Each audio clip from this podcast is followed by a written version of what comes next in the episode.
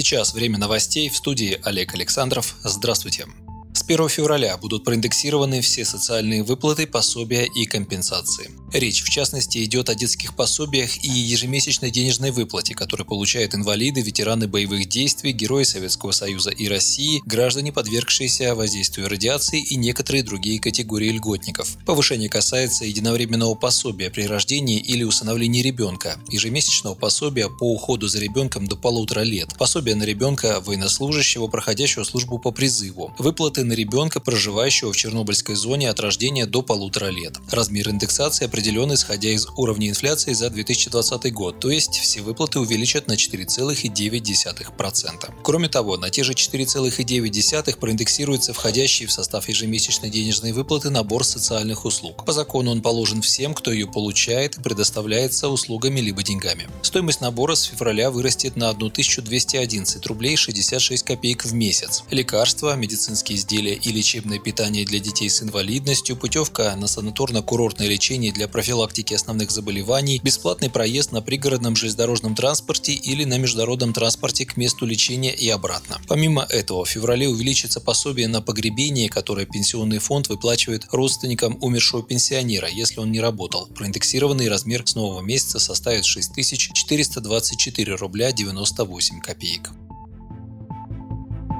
Но даже после повышения жить гражданам вряд ли станет лучше. С февраля повышается тариф «Платон», то есть подорожают все грузоперевозки автомобильным транспортом, а значит еще больше подорожают продукты питания, товары первой необходимости и лекарства. По новым правилам индексацию платы в счет возмещения вреда, причиняемого автомобильным дорогам федерального значения большегрузами, будут рассчитывать исходя из фактического изменения индекса потребительских цен с 15 января 2015 года по декабрь 2020 года включительно. Таким образом, проезд по федеральным трассам возрастет в цене на 14 копеек, то есть до 2 рублей 34 копеек за километр. Полученные средства власти обещают направить на капитальный ремонт федеральных дорог.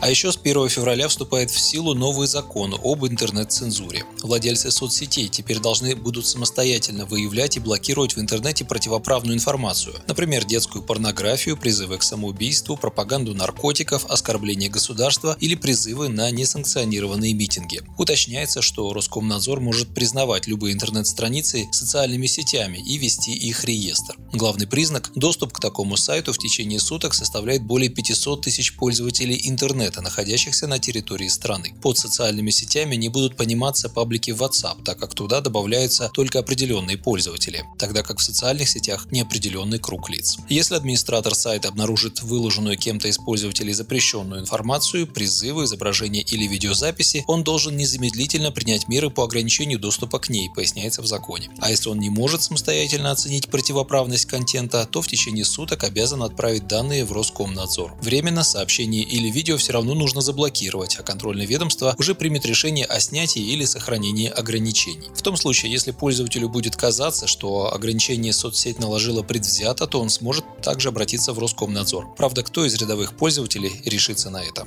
Владельцы соцсетей, кроме того, обязаны не допускать распространения материалов, содержащих нецензурную брань. Впрочем, наказание за это не будет предусмотрено. Блокировка мата останется на совести соцсетей. Вот так власти переложили функции контроля за интернет-активностью на владельцев владельцев сайтов. Кстати, за неудаление противоправного контента накажут. На это направлен еще один принятый закон, который вводит крупные штрафы для владельцев сайтов, включая социальные сети и видеохостинги. Так, за неудаление информации с призывами к экстремизму, детской порнографии, а также о способах, методах разработки, изготовления и использования наркотиков, штрафы для граждан составят от 100 тысяч до 200 тысяч рублей, для должностных лиц от 400 тысяч до 800 тысяч, а для юрлиц от 3 миллионов до 8 миллионов рублей. По статистике статистике Роскомнадзора в год выявляется более 100 тысяч случаев распространения противоправной информации в соцсетях, и этот показатель растет.